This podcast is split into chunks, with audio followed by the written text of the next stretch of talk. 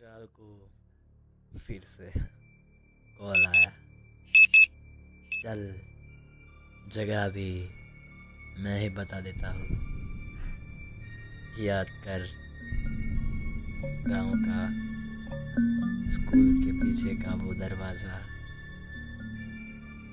जहाँ हम साथ में खेला करते थे। साथ में खाना मस्ती करना, बातें बनाना।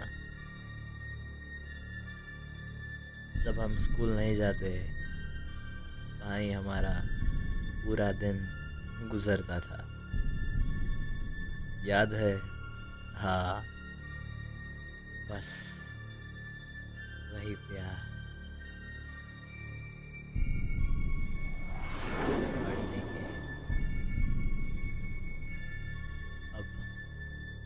खुशहाल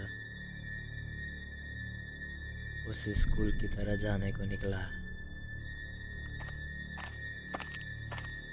जब वो वहाँ पहुँचा, खिड़की खोल के उसने देखा, वो राहुल था ही नहीं। उसे देख के उसके होश उड़ गए।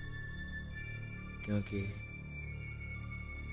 जिसे वो देख रहा था, उसने उसे कभी पहले देखा ही नहीं। ये था कौन?